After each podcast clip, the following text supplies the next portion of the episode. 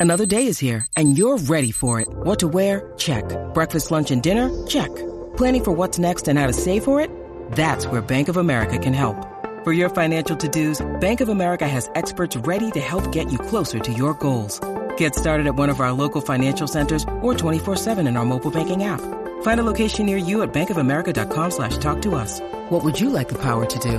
Mobile banking requires downloading the app and is only available for select devices. Message and data rates may apply. Bank of America and a member FDIC. Douglas are here. This is uh this is this is my buddy uh this is my buddy Phil. Phil's been on here twice before. He uh actually you were one of the OGs. I think you were in like the first 20 the first 30 episodes. Yeah. Are we on? Are we on like 500 now? This is 505.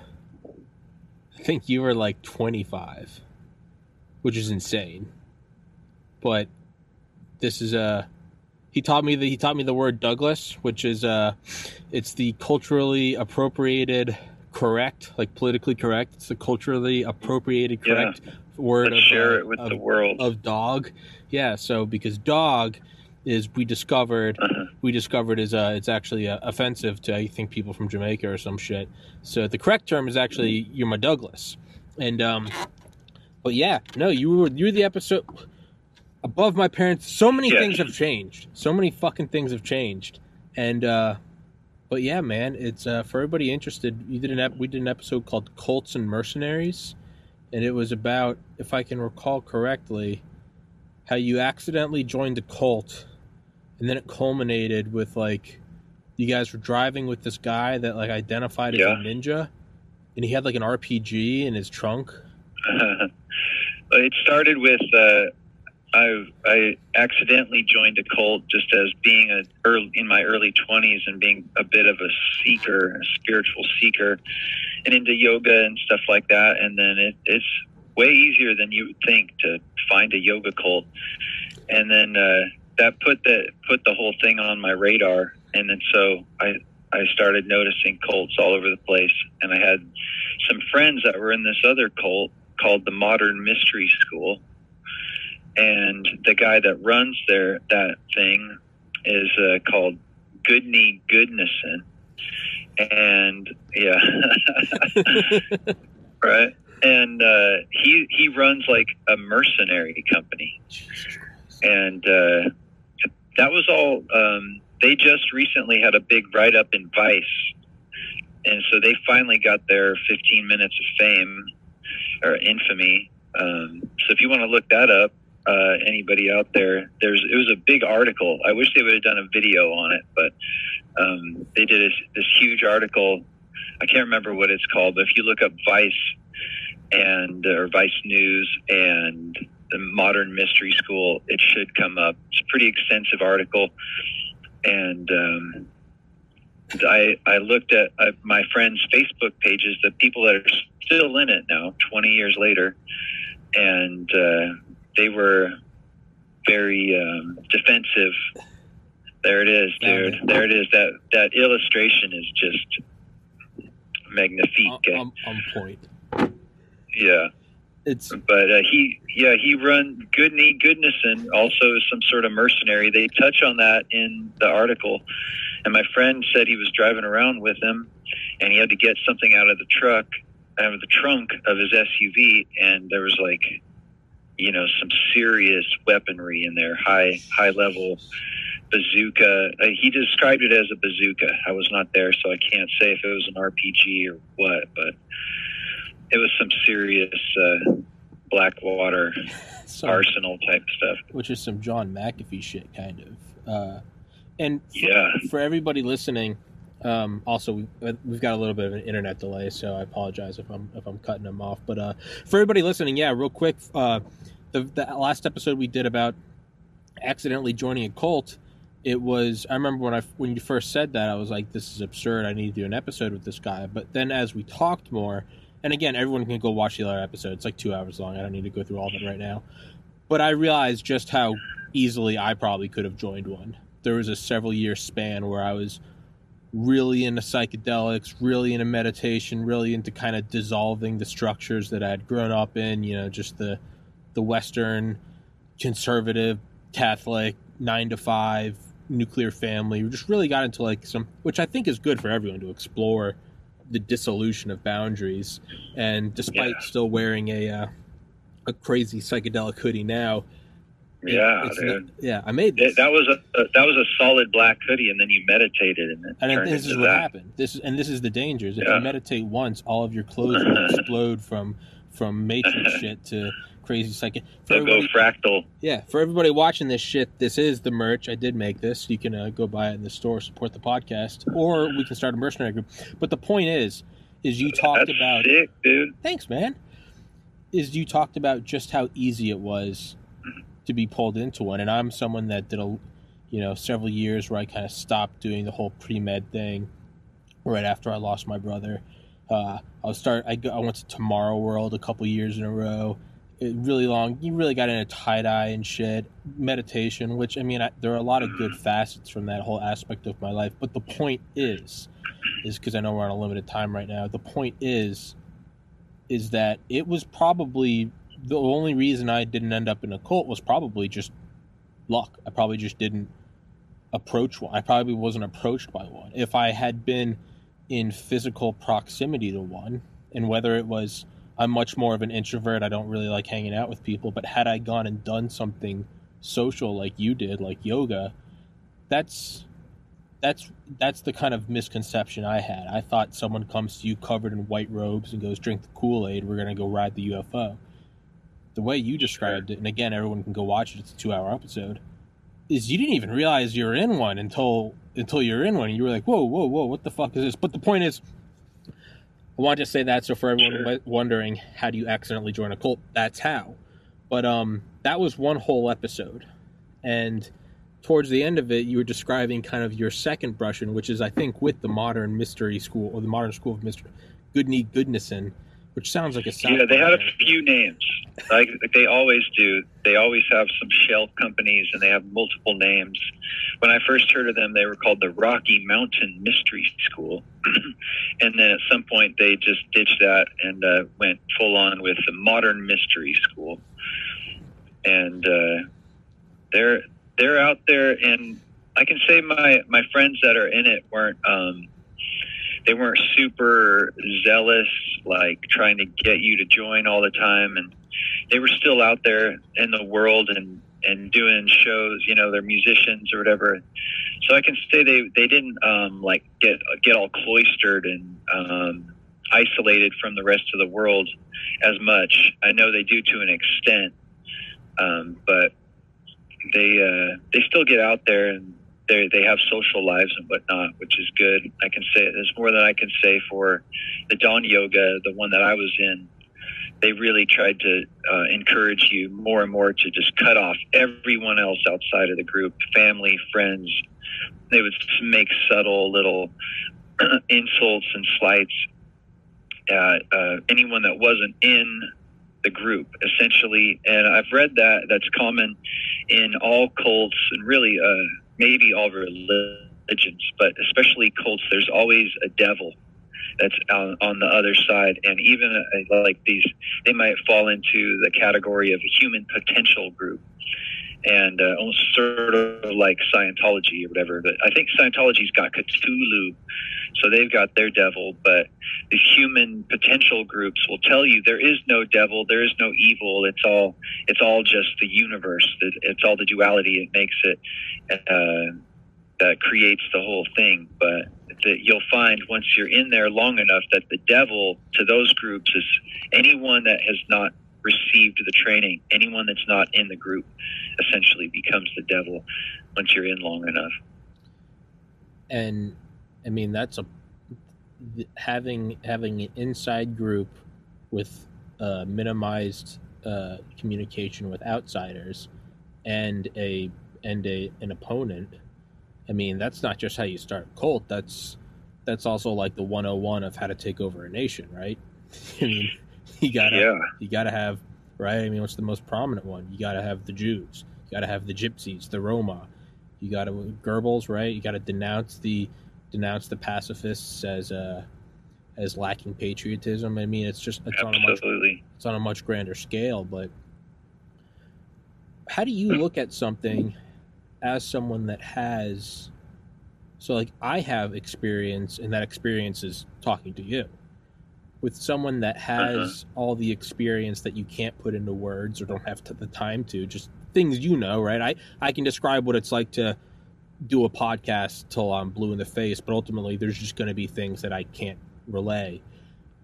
What are things that from your experiences of accidentally joining one how does that change how you look at the world now when you see political groups or or you know uh, new music or or like a like a sports team or anything. Do you see do you has the veil dropped with groups around the world? Do you look at things whether it's left or right or whether it's Sure. X, Y, and Z?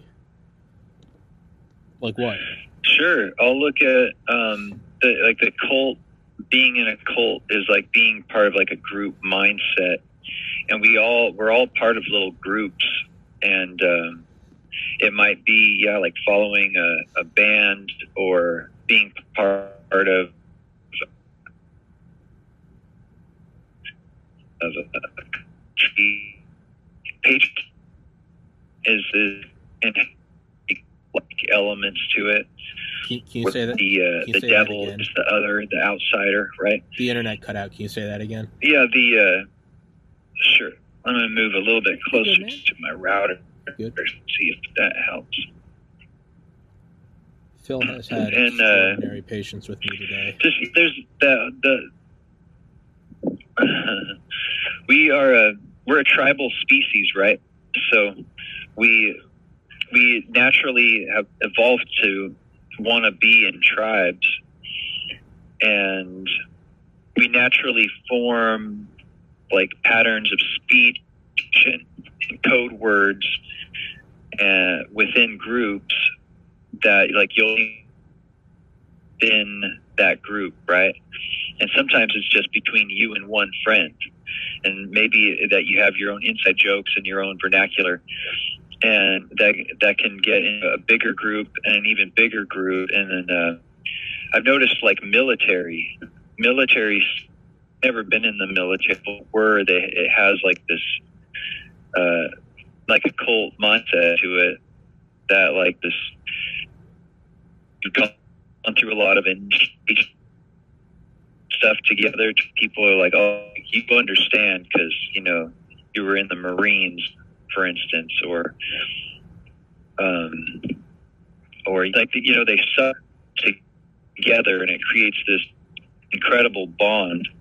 And I went through a lot of that exact same sort of stuff uh, in my experience with Dahn Yoga, now Body and Brain. They tried to change their name to uh, escape their karma there, but um, definitely a lot of similarities just throughout the human experience, and which is, I think, what one of the reasons it's so easy for cults to to exist. And there's always more. There's always so many more than you thought there were.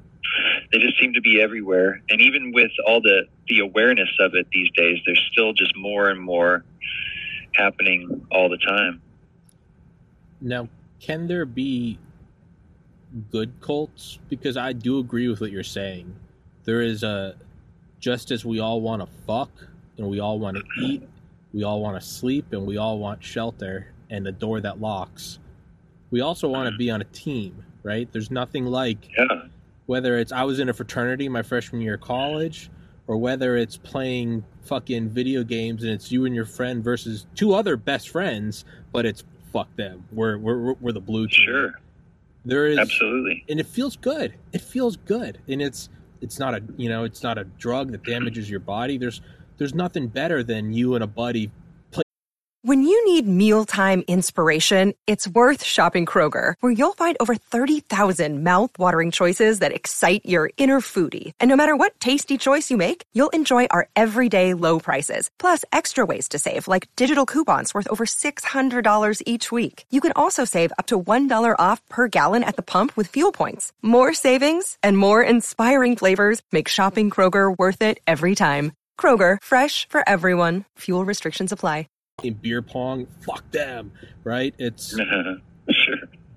is there a way to keep right there's i love I love like aggression and getting out, but I, I go to the gym every morning and have for over 15 years and that's how I get it out of my body. I don't I don't need to Mhm. go beat up a neighboring caveman or kill like a saber-toothed tiger. I go lift weights until I'm tired like a pussy.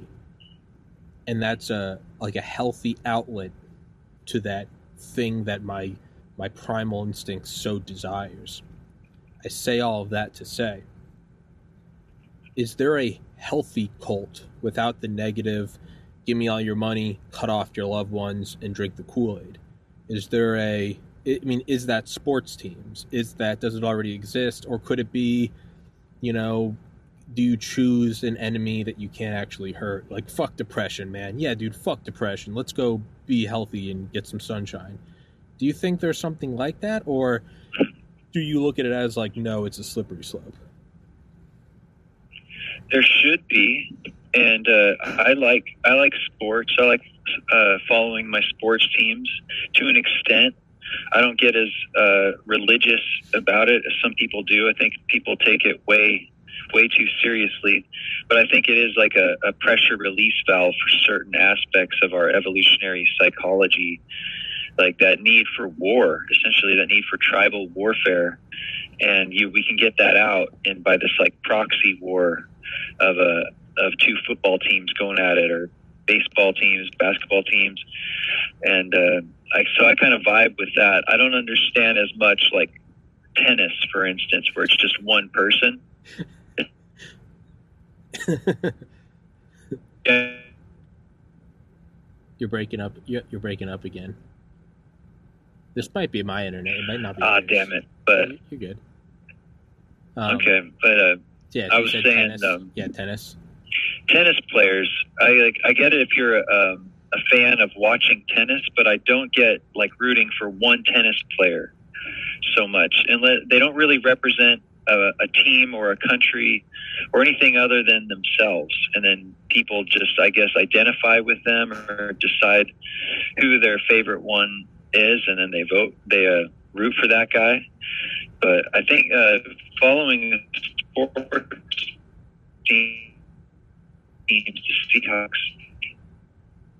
you follow them a religious manner, and uh, and I think it's good. It can be good as long as you don't let it get toxic. You know, like uh, Seahawks uh, lost the Super Bowl in twenty with 2014 year. They lost to the Patriots, and uh, it was a good game. And they lost at the end. Like, who gives a shit? I was just, I'm just glad that the the season went on longer because we got to like have more more season. And they won the Super Bowl the year before, and that was that was fun. It was fun to see because they basically sucked for my entire life. And uh, but uh, hopefully, I'm, you're still getting my my reception right now. Yeah, yeah, yeah. You're uh, my my video on you is locking up a little bit, but Uh, oh, uh, no, hopefully it's still coming through. yeah, I can still hear you. You're still coming through fine. Um, so Okay. I was uh, I, this is, Oh, I've, good. I've never I've never watched him before or anything, but last night I started finding some old videos when he was like in his young twenties of Tony Robbins, and like, I mean, Oh, first, yeah. first and foremost, I mean, I I guess give credit where credit's due. I mean, the dude's got presence; he can grasp your attention. Yeah, But man, he's got char- charisma for sure. but man, you watch him and it's like, you know, it's like you know meth. Not even once, you know, to like, nope. I'll read about meth. I'll watch movies. Watch Yeah. Wolf of Wall Street where they're doing cocaine. That's fun enough for me. Like I've never done cocaine because I'm terrified I'll never stop doing it.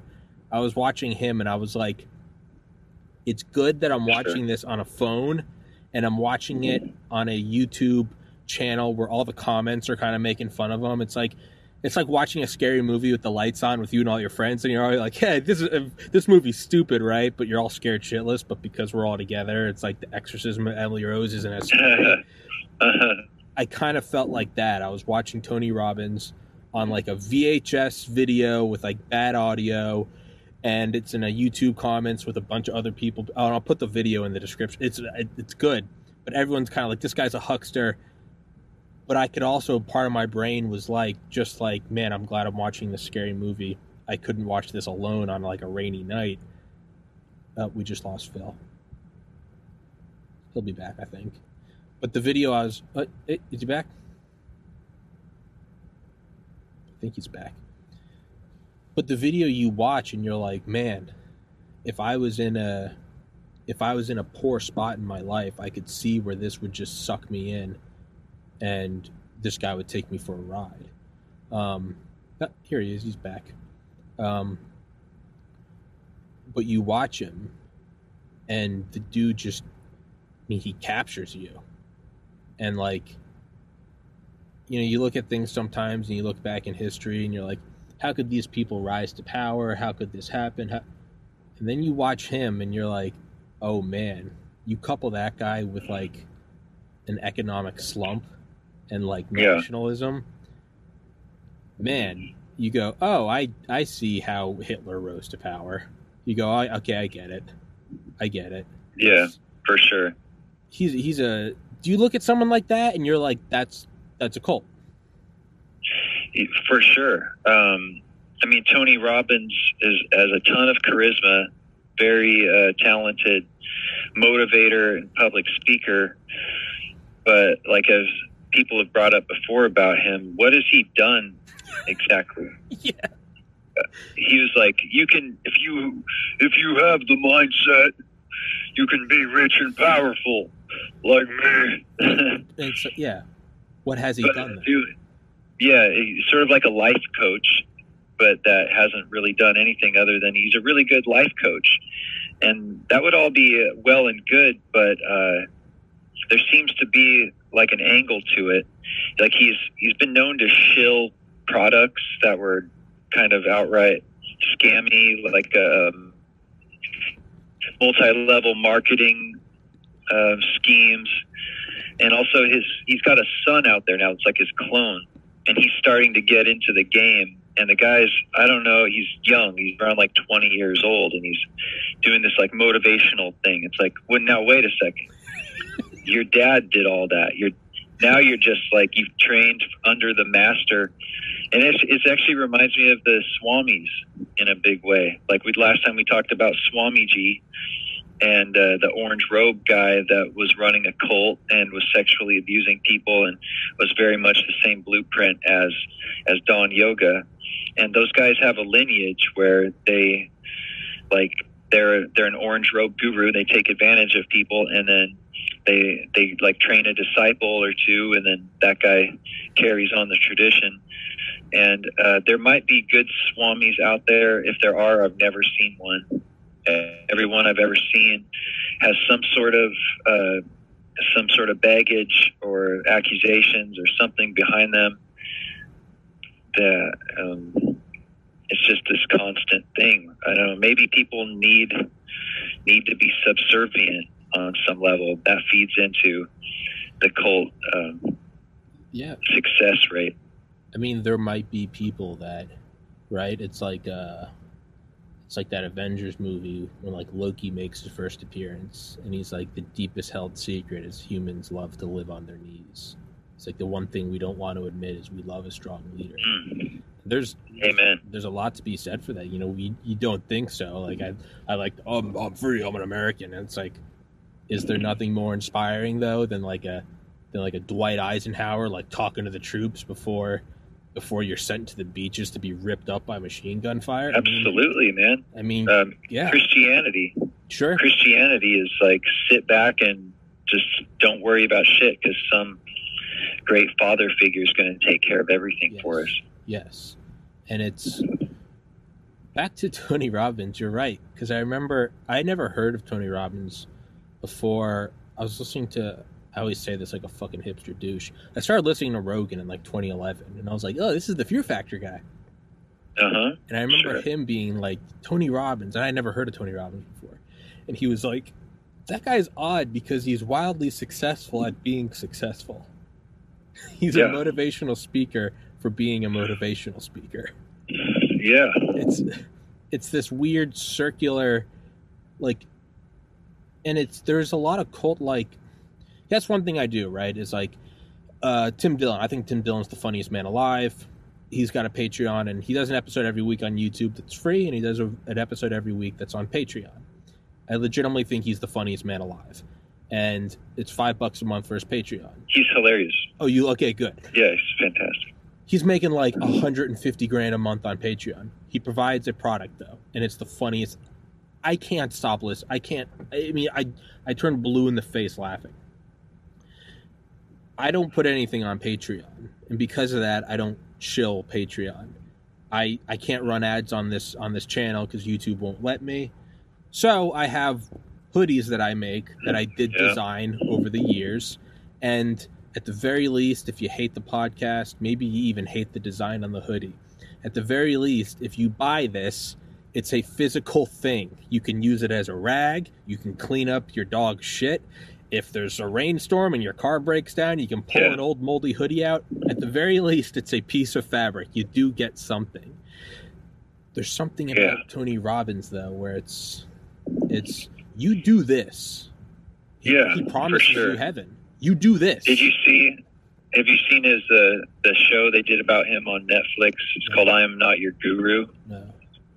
It was great. It's a great documentary they kind of did on him, and uh, they followed him around for one of his uh, weekend retreat type things. And I, it mostly paints him in a good light, but um, it also uh, pro- probably leaves out a bunch of stuff in there that would not be so flattering. Uh, and I'm sure I don't, don't know if they went over the cost, but the cost for like this three day weekend retreat, it might have been four or five days, but it was an, an insane amount of money, like seven thousand dollars or something. And the place is packed. It's like a huge, like mega church style, like thousands of people in there at like seven thousand a pop. And there's some parts in there that are definitely questionable. Like the um, there's a woman that stands up and says that her relationship sucks or whatever, and he has her call her boyfriend and break up with him in front of like 3,000 people. and uh, a- that was just like, it's a little bit like, if you're not my guru, then why are you like, you know, being a guru Yeah. to this woman? Yeah. and uh, there's a couple other other things like that.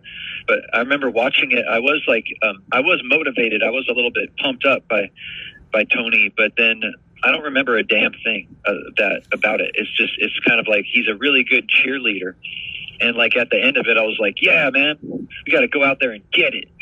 But So- you know, fast forward a week later, I was like, I don't remember anything that guy said other than like, we got to go out there and get it.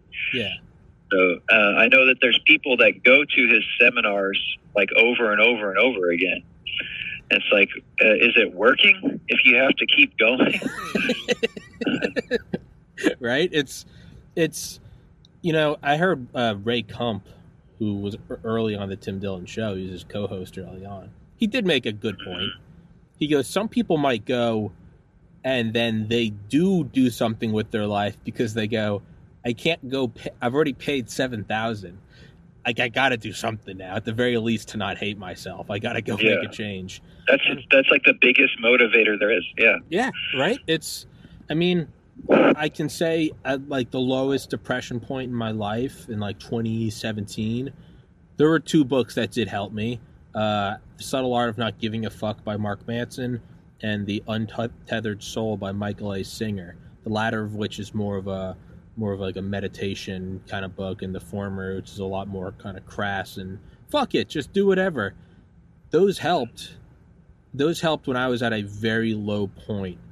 Now the podcast is there's 500 episodes, there's 5,000 subscribers. It's making money, kind of, not really, and it's like right. And I feel it's a little working.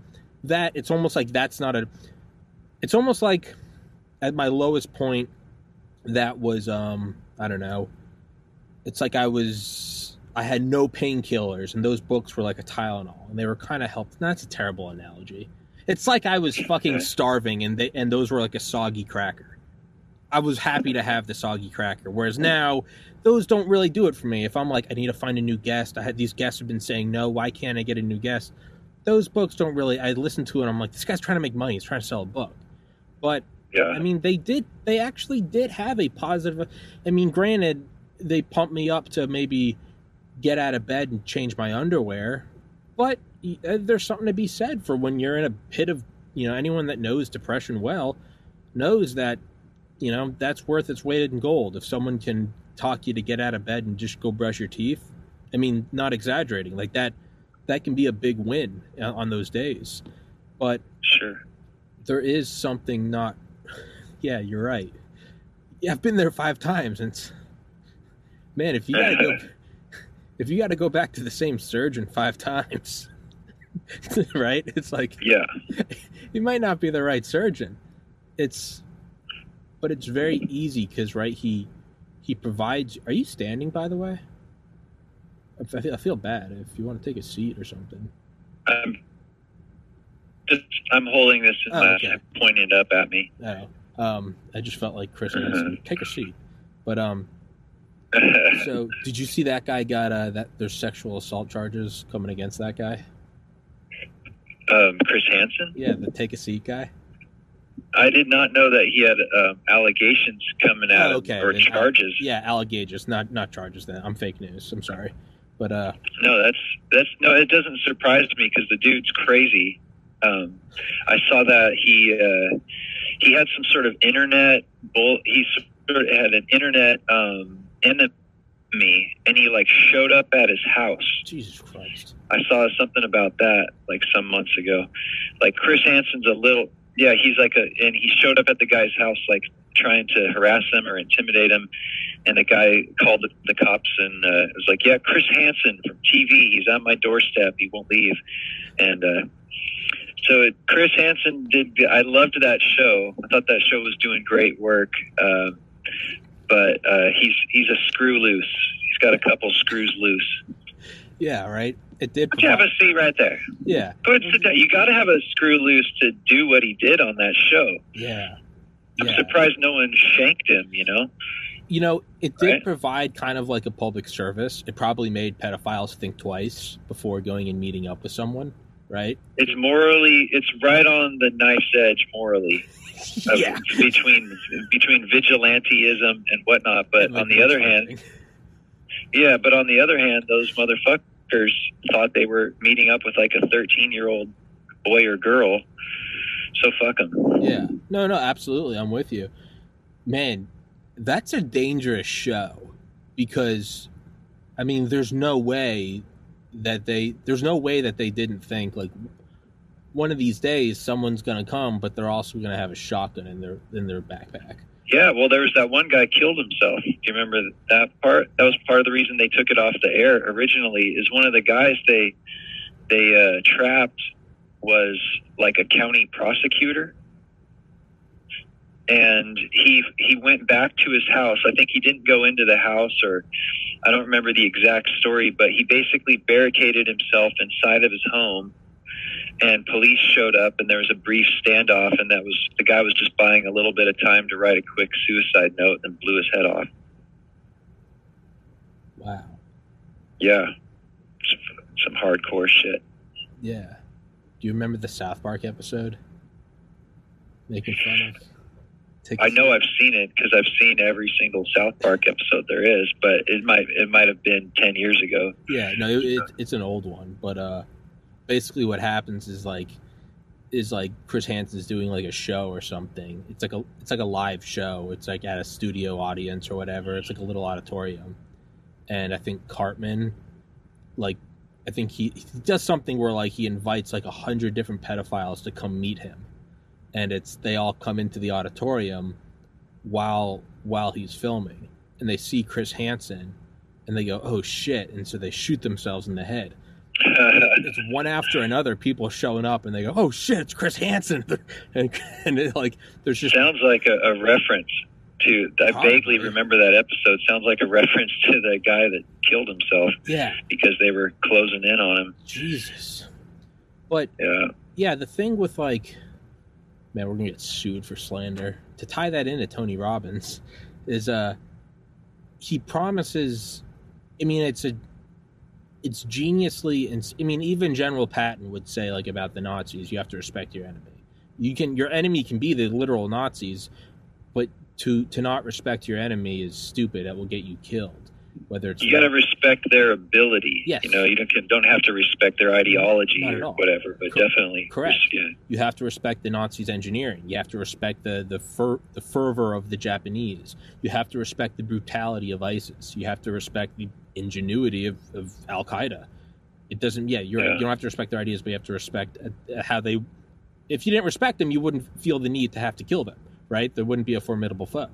So, you have to respect Tony Robbins's ability to accrue money in that he offers you something that he's not on the hook for and that no one else can offer. I can offer you a fucking new car and like you and I both know that will make you happy for a little bit, but then it's just a car. Even if it's a Lamborghini. You could sell the Lamborghini and, you know, put your kids through private college, sure. Yeah. But eventually, you know, but what Tony Robbins offers is is is peace and success in all of your endeavors, euphoria, ecstasy. I mean, that's what he said in the video I watched of him last night. He goes, "You're gonna, you're gonna, you're gonna reestablish the love with your husband that you guys felt when you first met, and every time you walk in the door and he hears your voice, he's gonna, ah, he's gonna be in ecstasy." That that can't happen. Even the my my grandparents, rest in peace, they were married into their 80s until my grandfather died and then my grandmother died. Happy couple, big family, big grandkids, strong. Played backgammon every day their entire lives. Just you know, it's the kind of like you you see their love and you go, "That's what I want one day." Even they, they're not in ecstasy all the time. They're still arguing with each other. It's the Sure. happiest couples you find still have bullshit to do with each other every day the idea that it's gonna you're gonna all of your relationships are gonna be successful don't you want that 10 times more successful than they are now don't you want that you want to make more money how much more money the sky's the limit he offers them heaven and if they fall short well then that's on them not him or Sure. you just got to come to another seminar and it's you got to respect that that business right you got to respect like a heroin dealer i mean hey you create a Yeah. need right That's the genius. That's the genius turn that like uh, those these like modern um, like self help gurus yeah and uh, modern MLMs have taken on. They take on this this angle that if you fail is because you didn't work hard enough, you didn't believe, um, and it's etc. So you, if you're giving up, it's, it's not because we scammed you out of your money. It's because you didn't work hard enough. Yeah. You just didn't hustle. You didn't grind hard enough. yeah Sorry, bitch. yeah it's on you and Yeah. but we can help you we can help you you just got to come back Yeah. Right? Yeah, you got to stay with us. You got to keep on yeah bringing in that that money, yeah right and It's like- eventually you'll get there. right? It's like I bought like my first like big boy purchase in my life a couple months ago. I bought myself like the newest, biggest iPhone. I've always not that I, I mean I'm incredibly grateful, but like I, I always had like five years behind on the iPhone because it was always just cheap. Sure. Just get an iPhone two, Yeah. and everyone's on the seven. First world problems. Uh-huh. And I was finally like, you know, I contact guests for my podcast on my phone. I was like, it's a business expense. I need a I need a fucking point is is it's a nice iPhone 12. It's a big sexy screen, a lot of storage. If this doesn't work, I go to Apple and I get a new one because I bought Yeah. a product that was guaranteed to have this much storage, this Wi-Fi connectivity, this ability, this frame this frame rate, this refresh rate. That's a physical product. If my car stops working, I go back to Jiffy Lube and go, "Hey, you didn't fucking do the thing with the oil." And they go, "Oh shit, okay." Fix it. But when I offer you ecstatic euphoria, when I offer you the love that you once had when you were young, you you can't offer that. And Yeah.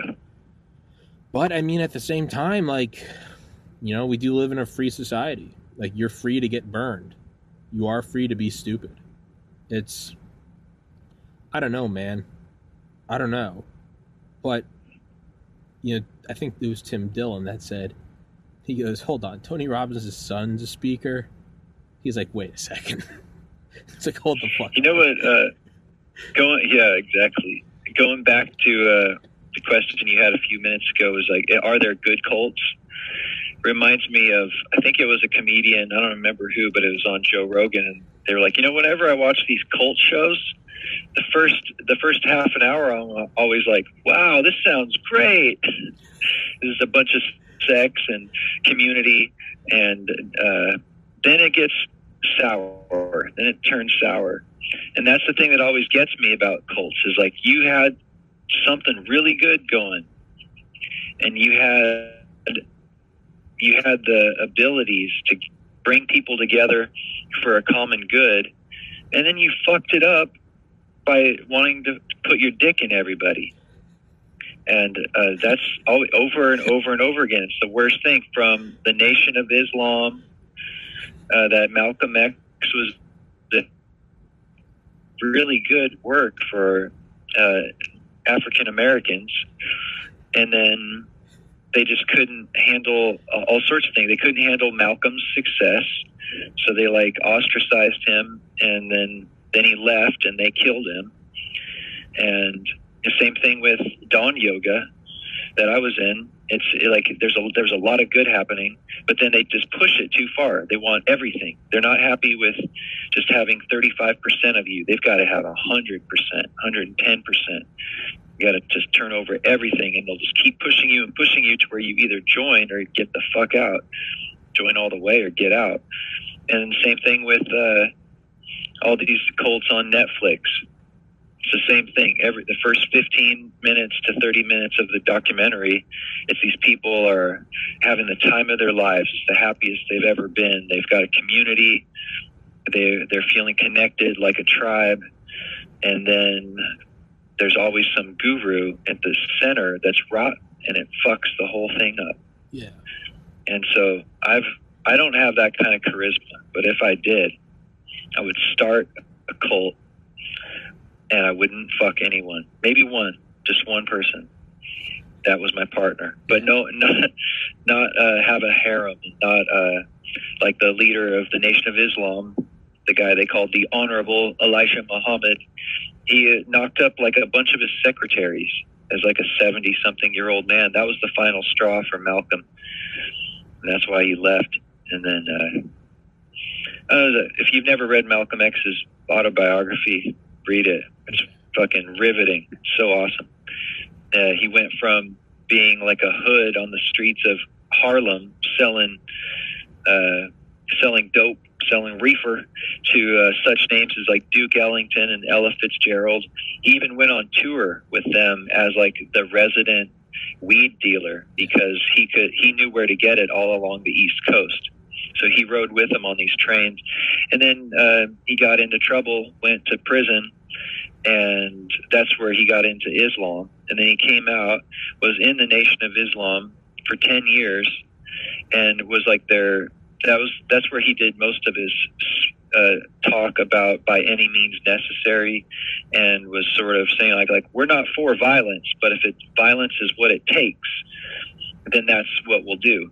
And then and it's a it was it was all his talk, a kind of divisive talk about. Um, the white white man versus the black man, and that's what he's most remembered for, unfortunately. And then in the last like two years of his life is when he left the nation and really did more talk about like peace, peace and love and unity, more along the lines of like the the hippie uh, ethos, and said such things as I've learned now that it's not a battle of races; it's a battle of the oppressors versus the oppressees mm-hmm.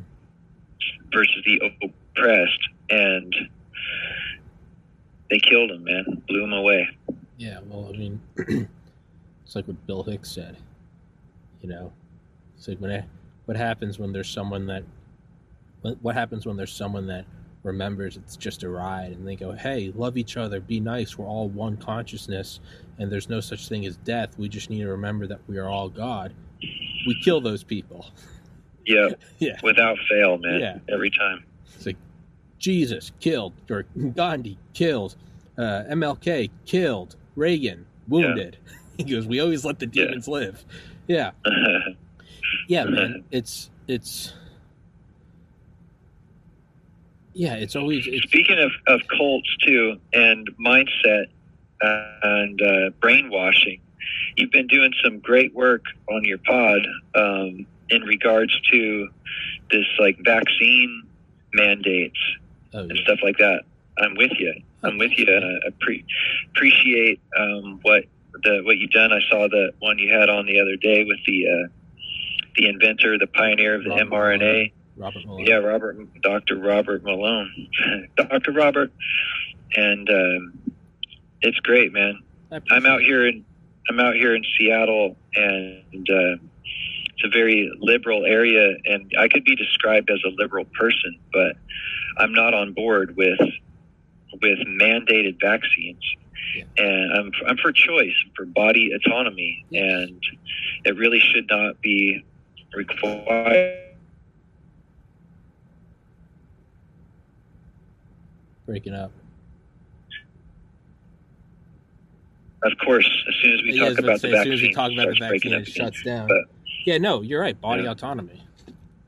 and um, they've convinced everyone that like it's like a cult mindset that it's like oh you got to get it or you're a fucking retard you're a yokel you're uh, anti-science it's like okay for anti-science how about all those scientists including the the pioneer of the technology himself uh, like oh no we don't talk about that we only talk about the uh, the prevailing winds Yeah. you know, of of uh, and you know, No, it's a bunch of bullshit. It's insane. And you know as you know i did i did one of those episodes and someone uh, uh, messaged me and said thanks so much for doing that. I was like yeah man of course. And they they're like uh my best friend or like my older sister went and got it and she's a fucking moron. And i was like no i was like no she's not. This guy was like what do you mean? And i was like that's the very thing that i'm trying to work against is this Yeah, blanket mindset. I was like, the whole point of having this individual on and for arguing for the free flow and free discussion is so that we can get at the truth. The very problem with the prevailing winds, as you said, is the science is settled, shut the fuck up, suppress all opposing information.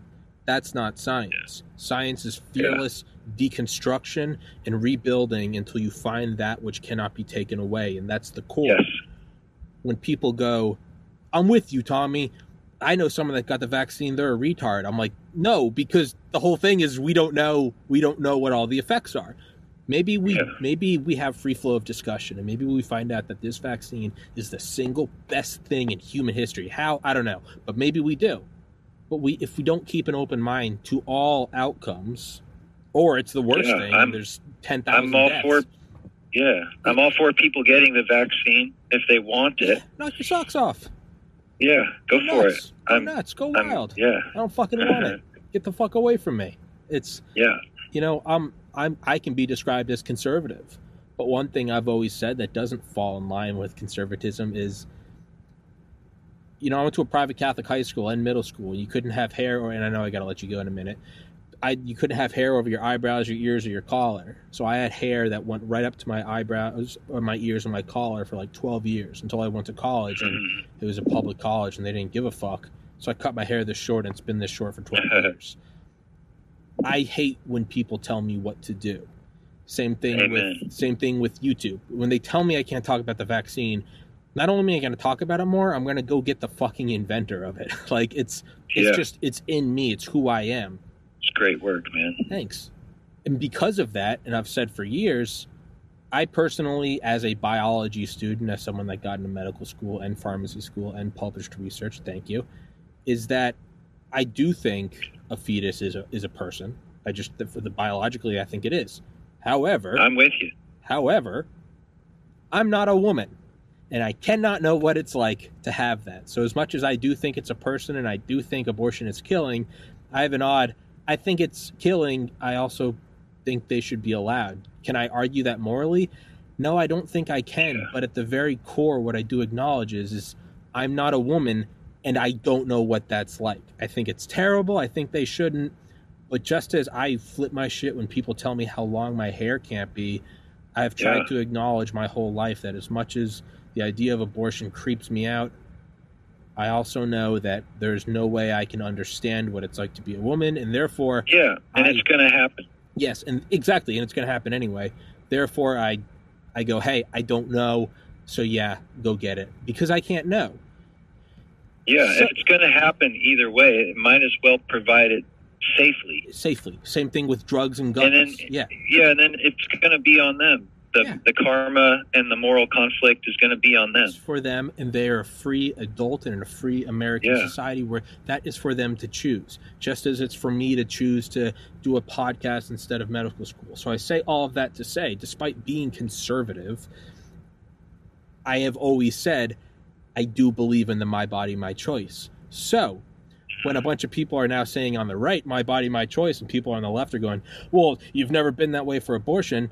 Fuck you. Yes, I have. And as you're saying, you're like, hey, as a liberal, it is my body, my choice. The idea that you're going to take a, let's break it, let's get rid of all the semantics and let's break it down into what it really is.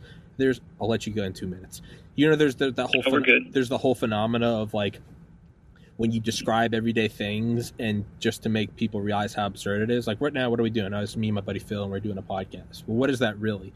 Oh, this is another sentient human being, uh, another sack of fat and protein that's conscious, and we're talking through a, a flat plasma screen at light speed with electrons and protons going through some fiber optic internet created by DARPA in the 60s so that the government could communicate during a nuclear holocaust. And we're talking about things with learned languages that I'm making sounds that are doing what is it, uh, spaces and vacuums and collapsing and making different sound waves, and it's going into your ear, into your cochlear fucking whatever, the incus, the malleus, the stapes, those three bones, and they're vibrating in such a way that it then goes into your brain. And because you talk the same language that I do, you then deconstruct. You go, oh, whoa, that's weird. So Wrap it, brother. And but there's a, there's a term for it. I don't know what it is, but we'll just call it we'll just call it whatever. We'll just call it stoner. Like, whoa, dude, right? so let's call what let's call what a, a mandatory vaccine really is. Is it someone coming on or demanding that you go somewhere with someone else who takes a sharpened metal syringe, and all sharpness is is pressure. Pressure is force divided by area. That's all a tip of something is. So it's something with immense pressure that can cut, no different than a blade. It's a syringe where they're going to put something that goes into your bloodstream, the ultimate autonomy, the kingdom of you, the kingdom of Tommy, the kingdom of Phil, the same kingdom of a woman that should decide whether or not she wants an abortion. They're taking this thing. Okay, what is it? Well, it's a chemical. What is it? Built by who? Uh, a couple corporations that are making refer- record profits that are guarded against Yeah. any allegations or uh, liabilities against them. Yeah. And there is a global coordinated conspiracy of censorship against anybody talking out about it. And there are more deaths in the last one, the more deaths in the last 12 years from this vaccine than there have been in all other vaccines combined in the last 50 years. And you want to put it into my bloodstream. Why? Is it to is it because of that virus that's going around where it literally turns you into a zombie and you bleed out of your eyes? No, no, no, it's not that. It's a it's a cold that does kill some older people, but if you're younger, there's a 99.7% chance you're going to survive. Fuck off. That's Yeah. what it is to me. And Amen. Amen, brother. you know Preach what? it. You know what, man? I probably would have took taken it without thinking twice if they had just said, "Yeah, if you want to get it, come get it." I probably, I also probably would have been uh, busy. Sure, I should get a pandemic. There are older people in my family. I get, yeah, I'll go help out. But as soon as they started saying you can't talk about it, you can't talk about it, I was like, why? And then Yeah. Sure. Red flag. and as I said with the podcast, you know, it's one thing if you censor me, I get it. I'm a 30 year old. We're talking about cults, and I'm wearing a, a psychedelic hoodie. Sure, whatever. Maybe you don't want misinformation on your company. You're a private company, YouTube. When you're banning the guy that invented the technology, Yeah, don't know, that's man. That's don't know. flagrant and obvious. Yeah. it's it's yeah man it's so i appreciate that and i'm i'm trying to put it up more and um i think there is a sea change happening because that video hasn't been taken down yet and i think that it's because trump's bringing a huge lawsuit against youtube i can tell as someone that uploads every day that youtube isn't censoring nearly as much as they were two weeks ago so there's something happening Feels that way. Yeah. there's something happening internally. But um, I know you got to go. Uh, you got your shit to go do. Um, sorry I had to cut this one short. And it's all um, good. We can we can go for just another minute if you got a minute. I Oh, was yeah, going to yeah. ask you Yeah, yeah, yeah. I got all what time. your. Uh, you said you were uh, you meditated shortly before we started. I want to know what your meditation uh, technique or routine is. Yes, sure. So yeah, I so I texted Phil and I was like, "Yo, we got to push it back because I like I have to meditate before I do a podcast." Um, I started meditating in high school and I did it in college every day. I did it college tactically so I could study longer. I could study for 90 minutes before I couldn't focus anymore, so I'd have to take 30 minutes and meditate. And I used it as a way to get better grades, not necessarily as an inward depth thing to go in deeper. When I started the podcast in December 2019, I started meditating again. I've been meditating since roughly 2008. I've tried so many different techniques and thises and that's and you got to do it this way, and you got to do it that way. And what I can tell you after, I mean, what over a decade, once a day, so over what 3,650 times, right? 365 times 10, and then that was times. I've meditated probably about 5,000 times, anywhere from 20 minutes to an hour. I can say that the technique I have found that works the most is you sit on a pillow like Indian style. You want your butt a little bit raised up. Make sure there's no noise around, so I turn on a fan next to me, white noise. And I just sit there with my eyes closed for about 20 to 30 minutes. Oh, we lost him. Is he back? I think he's back. His audio is cut out. It says you're muted. You back? Mm, yeah, we're good. We're good. Yeah. Sorry. I said all of that to say I've tried every technique that there is, and I think Ram Dass said it. He said, "Don't get confused. Don't mistake the destination like with the technique. So you maybe try mm-hmm. one technique for one month and you love it and it works great. You try a breathing technique, but then after a month you don't get the same effect. So you try a new one where you think about I don't know the the tininess of the Earth and the galaxy. I've mm-hmm. done that over a decade and a half, and I'm always like, well, what's the right? Which one's the right technique? And finally, I I realized, and who knows, maybe in a decade I'll look back to now and say that's not right. But right now, after 15 years of meditating every day, I can say the best technique I found that works is find a quiet place. I put a fan next to me with white noise. I sit on a pillow on my bed, um, like Indian style, right? I close my eyes. I, I put my hands on my, my lap like that. And I don't necessarily try to sit up straight. I don't slunge. I just, whatever happens. I close my eyes and I sit there for 20 to 30 minutes. I have found that when I try to do a technique, breathe in, breathe out. I am the motion. I am the mountain. I am. No, fuck all that. When I found, don't think about anything. Don't think. Don't, well, that's thinking. Yeah. When I found Yeah. count to a hundred, breathe in. No. When I've, uh, life is short, and uh, I will one day be united with the God. No, that doesn't work. Uh, we are on a little rock around the sun, around the fucking center of the galaxy. No, that doesn't work. I found that you just sit there, and just try to focus on the fact that you are that you are here right now. And what will happen is is you'll be there for like a second and then you'll just start kind of mm, i gotta do this i gotta talk to phil i gotta run to write it i gotta do this up up up, oh wait no no i'm right here. I'm right here right here i gotta set up my new computer i ordered a new apple i got the new imac that's gonna be great start uploading 4k i'm right here I'm right here. I gotta do my dishes. Fuck, I gotta go get more fiber because I've fucking been constipated. No. I'm right here. And what happens is for the first five minutes, it's just a tornado of, of thoughts. And then you start getting these little moments of silence for maybe two or three seconds at a mm-hmm. time. And then another minute goes by of crazy thoughts. And what happens is it's kind of like it's like a graph of like dropping a bouncy ball from like a ladder one bounce, one bounce, one bounce, one, blah, blah, blah, blah, blah, blah, and it finally. And so, how do you get to that point? The only thing I can deduce after 15 years of meditating is, is there's no way to get to that point other than sitting and waiting. Yeah. And it Yeah. just, You got to develop that muscle, right? you just, you can't. It's what Alan Watts said. When you see a little puddle and it's all muddied up, Yeah. the quickest way to turn that puddle into clear water with just some mud at the bottom is to not touch it. if you try Yeah. to go, no, let's push all the mud down, you just poof it up more. Yeah. Just I know that was a really long way of ex- answering you, but no, you just sit there and you just wait. You can't you can't do nothing. You can't be like, "Where is it?" It's you have to do next to nothing. Just here comes Yeah. You notice them, and here they are. And man, just kind of weird. Man, telephone poles are weird. I wonder where they make telephone poles. How old are telephone? I'm right here. I'm right here. Here I am. And then it just get quieter and quieter. And you really only get like a minute or two of just peace. And I found that's all I really need. And then it's Yeah. like a bell curve. It starts you can start getting more and more Yeah. and it's You found what works for you, yeah.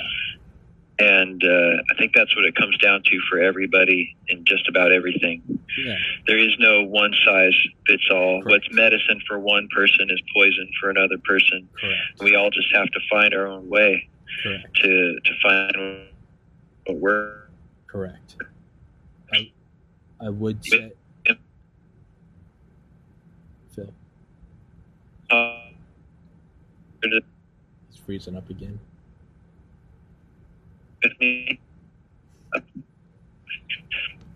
You there?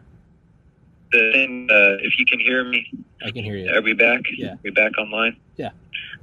Oh, cool. Um, the uh, I I started. I heard Wim Hof on the uh, Joe Rogan podcast like three or four years ago, and I tried. Uh, at first, I tried the cold showers and the breathing, and I was I stuck with it for a while. But then after like six months, I found it really wasn't doing much for me. And like you said, the breathing at first, I felt like I was on DMT, but then like that effect wore off, and then I wasn't getting like a reward out of it, and I was less motivated to do it and then the cold showers too they didn't help me uh, with some chronic like tendonitis i had. So i was like fuck it i'm not doing that anymore. But then uh, last year in the fall i decided i was going to go full on. I was going to try to go back to it and give it another shot. But instead of cold showers this time i was going to go full on ice ice bath. Jesus. and so I I got a uh, a chest freezer. It's like it's like the size of a coffin, and I you seal up all the uh, all the seams with like uh, silicone, and then you fill it up with water and uh, set it. I have a like a temperature control module and whatnot, and I set it up. And uh, long story short, I've been doing ice baths for like eight months now oh yeah. and it's it's been incredible for my physiology. It's like this thing that I I can't run into an old friend without bringing this up, um, because it's been it's been so amazing. I do it just every every day unless there's unless I'm traveling or something. But even then, I'll try to find a river or something to get into. But I get into my ice bath for ten minutes a day, and uh, that's been a really powerful meditation for me because I have to focus Yeah. On on like I have to be in the moment. I'm not thinking about anything else. And uh, um, on top of the meditative aspect and mind sharpening, um, I, I had chronic headaches, and it's pretty much 95 percent cured my chronic headache problem. Which uh, by chronic headaches, I mean like every single day, not migraines, but just a low grade, dull, like dark cloud in my skull. And uh, I haven't had any allergies this year. And usually I have seasonal allergies. I'll have my head all plugged up and sinus headaches and whatnot. And that's totally not happened at all this year. So that's my uh, stump speech yeah. is uh, is not necessarily the Wim Hof method because I don't, I'm not doing the, the Wim Hof prescribed method, but it, it did lead me to doing the ice bath, and it's fucking intense. It's not for everybody, but um, I encourage people to the cold cold exposure uh, and just heat heat um, extremes, or either high or low. I think it's fucking incredibly powerful, and uh, it started out the first time I set it. The temperature when I first started, I set it to like 45 degrees, which is really fucking cold anyway. But I got in with a with a uh, a goal of three minutes, and I couldn't stay in more than like 15 seconds. the first time I did it, I was like, "What the fuck, man? I've made a great mistake and wasted a bunch of money." But then uh, the day two, I was able to stay in for like a minute, and then fast forward a few weeks, I would stay in for like two minutes and then get out for a, a second, and then hop back in for like another ninety seconds. And then fast forward a few months, and now I'm staying in for 10 minutes. And then once I got up to like 10 minutes at 45 degrees, I started lowering the temperature. And then so now I've got it down to, I, I've got the temp setting at 34 and little, yeah, ice forms on, on the surface and I have to break it up. Fuck And then I, yeah, fucking, I get in and I do it. And each time I feel like I've done something. I conquered something. absolutely. I've developed developed a superhuman ability. If someone falls in a frozen lake, I got about ten minutes. it's it's my Yeah. very rare. No, but you, what you're naming is exactly what it is. For again in college when I was meditating, it was more of a there was a bigger structure behind it, and it's the same thing I do now. Every morning, I I do not get out of bed until exactly two hours before the pot. Well, today was different because it was is much later, but like let's say most podcasts I do at at two p.m. Mhm. I'll I'll wake up at like eleven thirty and I'll lay there until noon, and then I'll get up, and I know I'm fucked. So I get up. First thing I do, make my bed. Next thing I do is I put on workout clothes that I have folded on the floor at the end of my bed. Put them out the night before. Put on the workout clothes. Go to the gym. I do a mile on the on the treadmill. I do like just fast walking. I don't like running. I just do like fast walking, like a 15 minute mile. I do weights, and I come back here. First thing I walk in, AirPod. Don't even put them in the little case. Just AirPods pop out, drop them, just strip down, cold shower immediately. You get in, you just turn it on, and just go. And just head, armpits, back. So immediately you get the worst parts over. Shave, shampoo, shout, whatever. I get out, I dry myself off, and it's normally I've got about 40 minutes until the podcast. Brush my teeth, put on clean clothes, come in here, make sure the laptop's on, internet's working, lights are working, camera's working. You don't want any of that shit to fuck up during the podcast. By then, I've got about 25 minutes.